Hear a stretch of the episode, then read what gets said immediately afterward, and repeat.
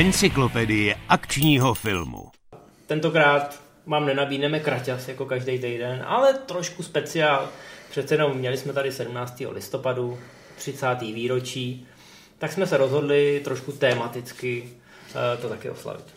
Dáme si pět, vlastně šest filmů, ale pět položek eh, na téma filmy, ve kterých dostali Rusové a Sověti na budku. A hodně. Tak, já bych chtěl na úvod říct, že pro nás byl ten listopad 89 mimo jiné taky osvobozením od ústřední půjčovny filmu Praha. Najednou se začaly z různých zdrojů objevovat ty VHSky, a v nich byly ty akční hrdinové z toho západu. V podstatě během dvou, tří let se jsem dostala kompletní akční filmotéka Hollywoodu 70. 80. let. Kdo byl v Praze a měl to štěstí, tak to mohl zažít i v kině. Hmm. V některých větších městech, třeba v Brně, tak to taky v některých kinech bylo. Já musím teda říct, že jsem většinu těch věcí v kině nestihl, protože tenkrát jsem byl ještě jako malý pivo. Ale stihl jsem to na těch VHSkách a tam to frčelo, že jo. To byl Rambo tady a Komando tamhle a pak samozřejmě i ty azijské věci, ale hlavně to byly ty západní, které jsme najednou začali hltat všecko to, co mělo v Americe premiéru napříč 80. létama, tak to se k nám eh, v rozmezí relativně krátkým těch několika měsíců dostalo a my jsme to nasypali do těch hlav a hrozně, hrozně nás bavilo, že ty jednoduchý černobílý zápletky, kdy bylo jasný, kdo je hodný a kdo zlej. A ty zlí byli vždycky ty Sověti a vždycky dostali na budku, no tak to nás samozřejmě bavilo. To bylo částečně taky taková oslava toho, že jsme najednou viděli, že ty Američani nám to přáli, že nám fandili. Že taky neměli ty rusáky rádi. Takže my se podíváme na šest filmů a začneme teda rovnou číslem jedna, což jsou dva filmy, ať to zkomplikuje hnedka na začátku. Ale mají společný to, že v nich je Sylvester Stallone, který ty Rusy krájem docela jako hodně v těch 80. letech. No, Ronald Reagan tenkrát prohlásil, že sovětský svaz je říší zla. Trošku tam hrál na tu, uh, na tu strunu těch Star Wars, že je to to impérium, který je potřeba porazit a kde jinde než na kulturní frontě. No a Sylvester Stallone ten se toho chytil. Tak se toho chytil rovnou dvakrát. V Rambovi dvě se nevydal přímo do Sovětského svazu, vydal se do Větnamu, kde ale Větnamci nebyli dost zlí na to, aby si zasloužili jeho hněv, takže měli spoustu sovětských poradců a taky hromadu vrtulníků a takových věcí, který mohl Rambo rozstřílet na kusy. Pro diváky to bylo docela překvapení, protože jednička Rambo je vlastně spíš psychologický drama, i když dost napínavý. Tady se Sly rozhodl, že do toho půjde na tvrdo a postřídal tam 74 lidí? Přesně? No, tam, tam je krásný, že někde v jedničce mají ty Rambovy záznamy, kdy tam uh, s tím přijde ten uh, Trautmann uh-huh. a řekne, že Rambo za svý, uh, za svý kampaně ve Větnamu, za svý služby zabil 59 lidí. Tak tady během necelých dvou hodin zvládnul o 50% víc, no, což je velmi slušný. V podstatě se tam vrátil a zdvojnásobil si skóre. Samozřejmě to zabití dvou much jednou ranou, nejenže se vrátil jako ta Amerika, jako ta armáda jednoho muže zpátky do Větnamu a osvobodil všechny ty uh, váleční zajatce. Přesně jak se říká v tom filmu, ten akorát vyhrajeme. Tak a ještě tam narazil na ty Sověty a pořádně jim vyklepal kožich. Samozřejmě ten film je velká agitka, původní uh, děj, původní tu premisu napsal James Cameron, ale Stallone se na to kouknul a řekl si, že je to takový málo angažovaný. On samozřejmě už po tom prvním Rambovi potom eh, vedl spoustu debat a besed, ať už to bylo na školách nebo v různých komunitních centrech, právě s těma válečnýma veteránama a ty jim říkali, že ten první Rambo, že to jim teda mluví z duše, že spousta z nich měla tenhle ten syndrom toho vykořenění z té společnosti. No a on měl pocit, že jim tak trošku dluží tu odvetu, takže trošku, trošku ten scénář jako nadopoval, dal tam ten proslov na konci, který i on sám uznává, že někteří lidi nad tím můžou koulet očima, že je to hrozný patos. Ale byly ty 80. léta a svět byl černobílej, minimálně ten filmový svět, takže tehdy to prošlo a dneska to patos je, ale je to takový hezký patos, já ho mám rád. No a aby si to slide pojistil, tak samozřejmě v ten samý rok na premiéru roky 4 najděte si náš speciál, který jsme mu věnovali, je to takový, bych řekl, skoro až milostný dopis. Tam je opravdu všechno černobílý. Respektive na jedné straně jsou ty hvězdy a pruhy a na druhé straně je, ta, je ten srp a kladivo a hvězda. A právě kvůli tomu, jak je to hrozně pitomně eh, černobílý a jaká je to agitka, že to z toho úplně crčí, tak proto to máme rádi, protože tenhle film fakt nikoho neoblbne, kdo je hodný a. Tady samozřejmě nešlo o, to, o tolik o souboj Amerika versus Rusko, tady to mělo být pro Rokyho trošku osobnější tím, že Ivan Drago zabil Apola Krída ale mm, reálně šlo o to dostat toho, toho Rockyho do toho sovětského svazu, kde všichni nosí ty eh, srandovní papachy a, a tváří se hrozně vážně a tam zmlátit z toho obrovského no, Dolfa Landgrena. A nejde jenom o tu porážku toho uh, ruského sovětského goliáše. Jde tam ale... opět o ten velký patos na konci. I o to, že nakonec se to sovětský publikum otočí a začne tleskat tomu Rockymu a dokonce i ta dokonce i ta komise v čele s tím Gorbačovem tak jako vstanou a začnou tleskat a je tam taky projev na konci, který je možná ještě větší patos než v tom Rambovi. A lidi to samozřejmě milovali a zpětně se říká, že přesně tato, tenhle ten dvojitý zásah na té kulturní frontě, eh, Stallone to potom samozřejmě ještě trošku zasmečoval před tím Rambem, mm. kdy vyprášil Rusy eh, pro změnu v Afghánistánu.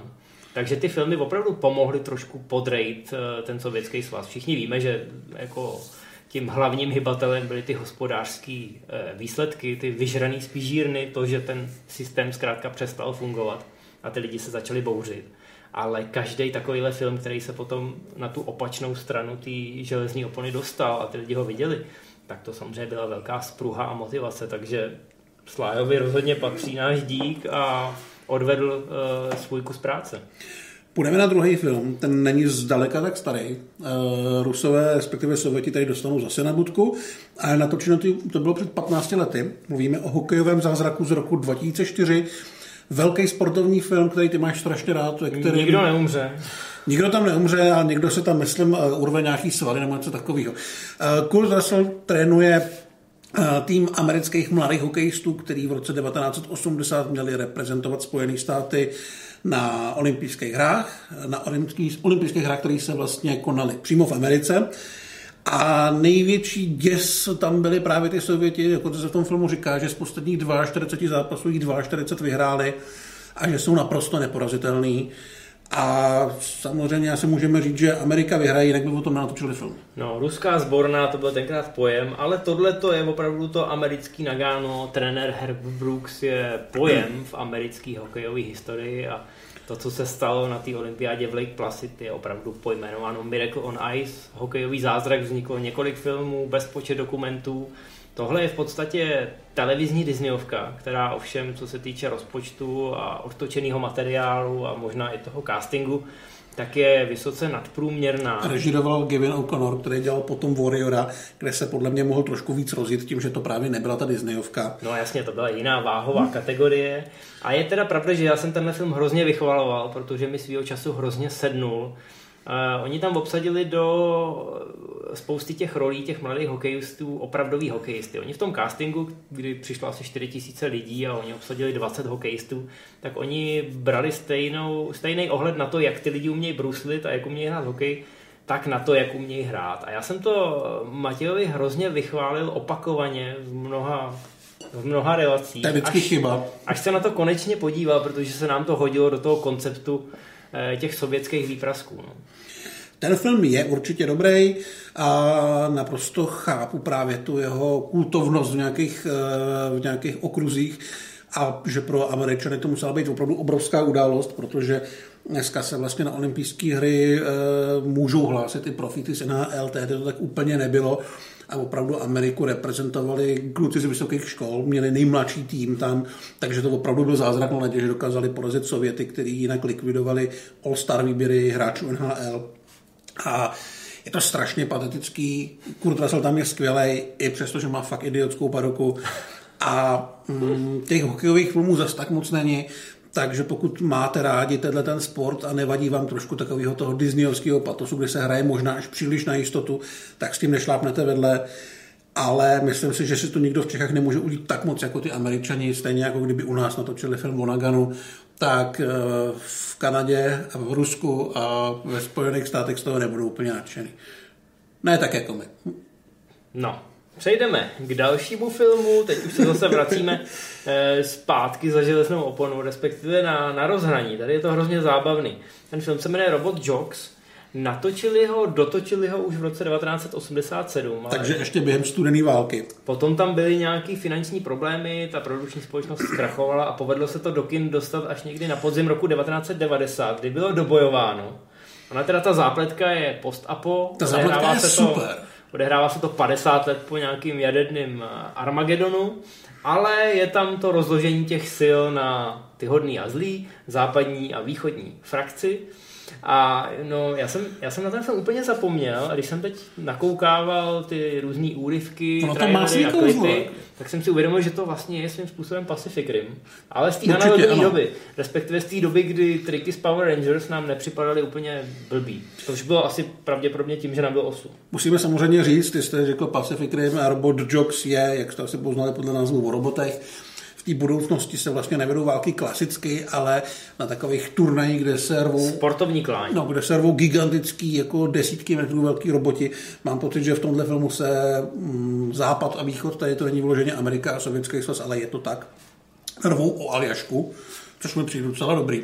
No vlastně to i sedí, protože hmm. Aljaška dřív byla sporný území, dodnes je v podstatě, je to takový most. Ale ty roboti teda, Ono to vypadá furt docela cool, ale ty roboti jsou přesně taková ta hranatá věc, taková kterou, ta plastová, no. která na vás vypadne třeba z cereálí nebo z Happy Meal. No.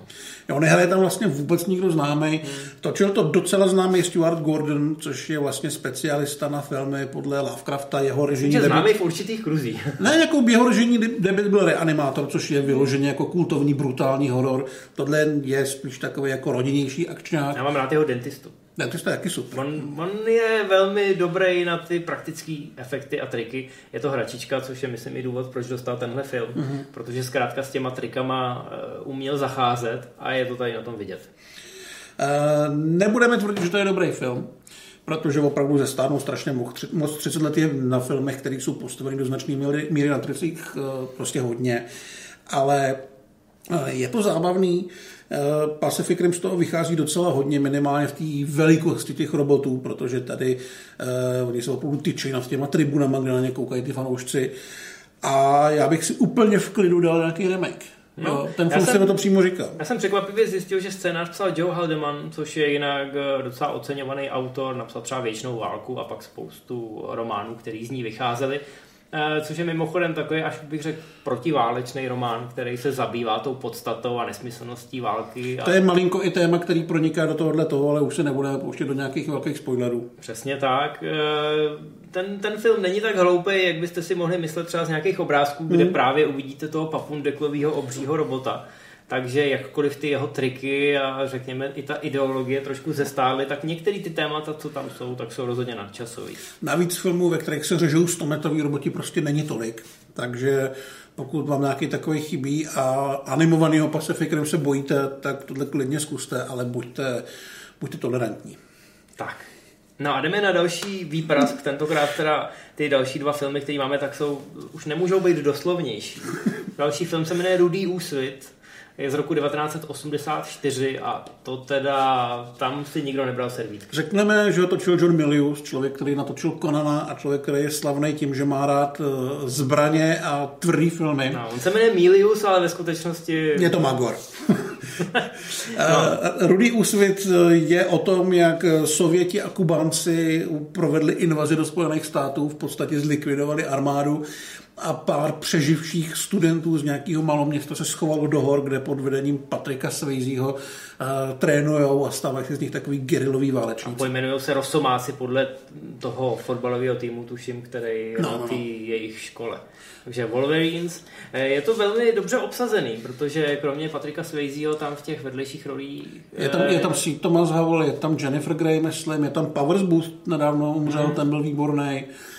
Uh, i, I ty rusáci jsou skvělí. Jo. No, takže ono jako ta zápletka je hrozně, hrozně dementní, ale ve skutečnosti ty mladý charismatický herci to docela táhnou dopředu. Hlavně, a hlavně... Má, to, má to slušný akční scény. Bylo to první PG-13, mimochodem v historii, eh, protože tam furt nějaký... Mám pocit, že jeden čas to bylo i v Guinnessovce, že tam bylo nejvíc aktů násilí za každou minutu stopáže. To je dost tam, možný. Že se tam furt něco děje. Buď jako ty teenageři šijou do těch Sovětů, nebo ty Sověti šijou do někoho. To je oni samozřejmě celý to městečko, ty dospělí e, vezmou buď jako rukojmí, nebo tam i někoho převálcujou. E, takže je to hrozně zábavný. Možná jste viděli obrázek eh, z toho filmu, aniž byste si uvědomili, že je z toho filmu. To je takový zábavný, že je tam ten sovětský tank, co staví u toho mekáče.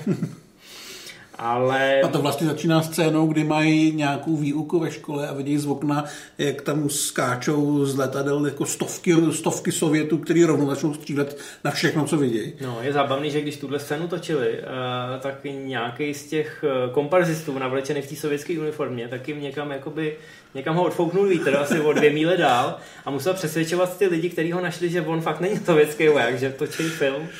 Tak to jsou takové ty radosti. No. Ale ten film je docela fajn, docela sympatický. Myslím si, že se to uh, krásně ukázalo tím, když se natočil remake, uh, kde Patrika Swayze nahradil uh, Chris Hemsworth. Chris Hemsworth.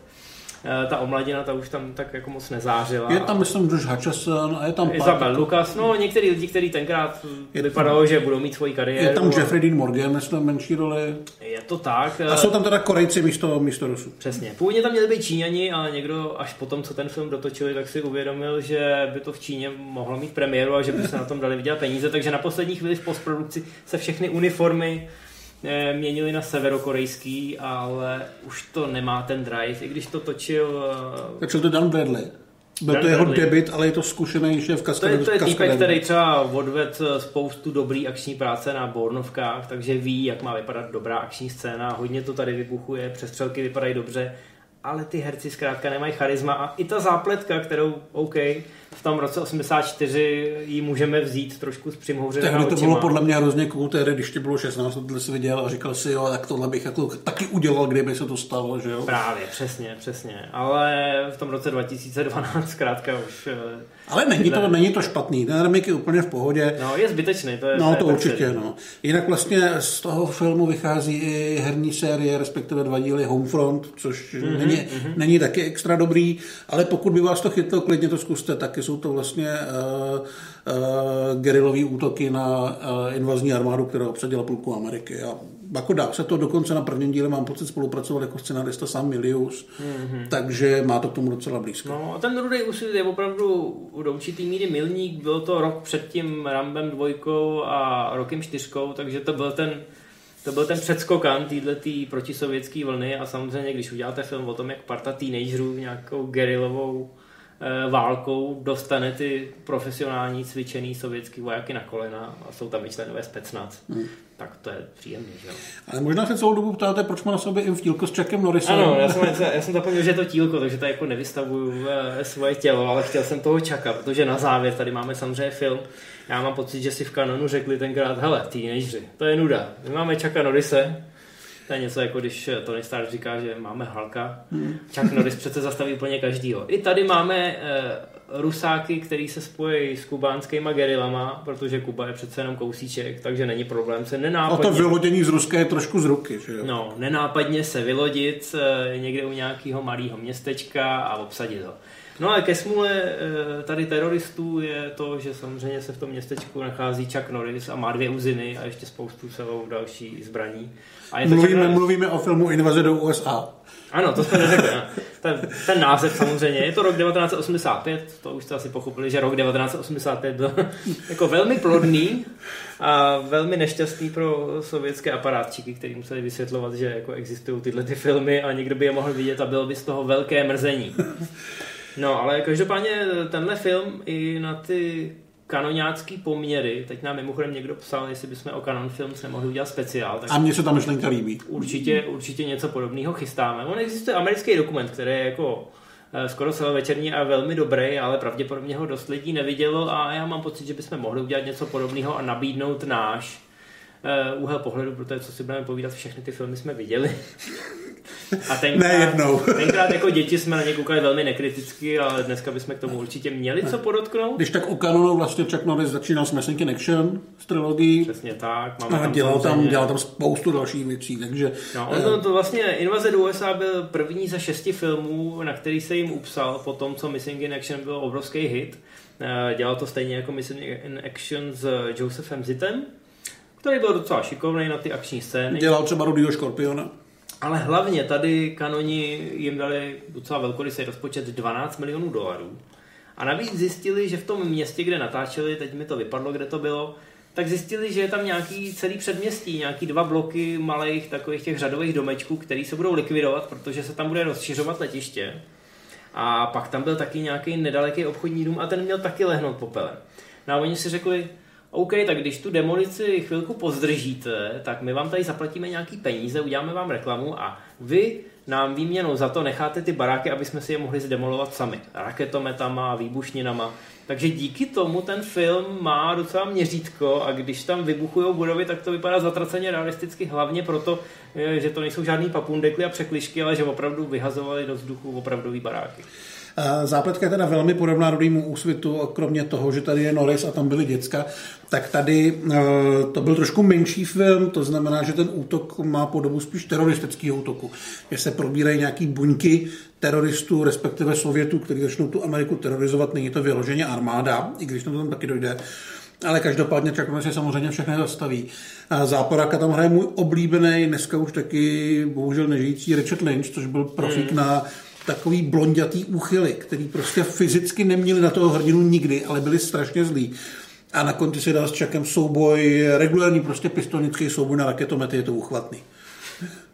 Já, já mám ten film svým způsobem rád, protože... On je úplně jako nejhloupější z toho, co může být. Jako ano, je rozhodně nejhloupější z těch filmů, co jsme dneska zmínili. A to, a to tam je, jsou hodně To je nízká laťka. Jo. Nicméně málo kdy se o něm mluví. Mluví se o osamělém vlku McQuaidovi, mluví se i o té sérii Missing in Action. Já si myslím, že oni se za něj trošku stydějí, protože vlastně ten osamělý vlk McQuaid je jako cheesy, Delta Force je cheesy, Missing in Action je svým způsobem prostě něco jako Rambo, ale horší, no. ale tohle je blbost. Ale Delta Force je super, ale není to, není to Čakova soulovka. No, jasně, Když to ta no. invaze do USA, to byla ta snaha já nevím, napodobit možná, možná i toho Ramba, možná se dozvěděli, že ten Stallone dělá tu dvojku a že to bude takový osobnější a že, eh, že to bude epičtější, že tam padne hodně lidí, tak se tomu možná částečně chtěli i vyrovnat. Ostatně známe ten příběh Komanda, kdy, když se točilo Komando, tak producenti šli do kina na Ramba 2, který měl zrovna premiéru, nebo dokonce šli ještě na nějakou utajenou projekci a zjistili, že je tam ten obrovský kill count, jo? Že, že tam prostě padne 74 lidí. A okamžitě běželi zpátky na plastovou komanda a řekli, že tu akční scénu, to finále, který chystají, tak musí trošku napumpovat, aby, aby Arnold nevypadal vedle toho Stallone jako amatér, jo? že tam musí padnout minimálně stejný počet lidí. Takže to je docela zábavný a myslím si, že ten rok 85 byl takový to přeměřování penisů mm. jako v tom mainstreamu. Čak do něj evidentně chtěl taky zasáhnout, ale Canon měl menší peníze, měl méně šikovný lidi, méně nápadů a prostě se tam netočily tak dobrý filmy. Uh, on těch dobrých filmů moc nenatočil, tenhle ten patří spíš k těm, jako řekněme, průměrnějším, až horším, ale na druhou stranu uh, je to přesně taková ta bizarnost, kterou jako dneska člověk od toho Chucka se chce. Jo? Když si pustíte Missing in Action, tak svým způsobem je to vlastně docela dobrý film do, nějak, jako do nějaký míry, když jako nemáte ty nároky vysoký. Tohle to, když si pustíte, tak od začátku vám je jasný, že to je prostě absurdní pitomost a všichni, kteří to točili, to museli od začátku vědět, jenom se to trefilo do správné doby, kdy o takovouhle pitomost právě byl zájem. No, jak jsem řekl, ten 85. to byl do jistý míry absurdní, ale velkolepý souboj a kdo v něm prohrál, tak to byli ty Sověti, protože to byl ten vděčný nepřítel, který pasoval do každé zápletky. A my jsme tyhle ty všechny filmy viděli na začátku těch devadesátek a Kromě hokejového zázraku, to jsme nestihli. Ten jsme nestihli, ano.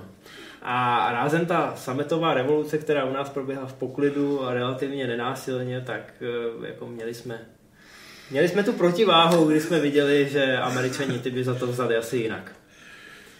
A takže mrkněte se na nějaký z těch filmů, myslím si, že to je taková stylová oslava toho uh, listopadu. Uh, sledujte dál náš kanál, jak jste možná zaregistrovali, tak jsme vydali knížku, v samostatném videu jsme udělali takový malý unboxing, ale tou knížkou to nekončí.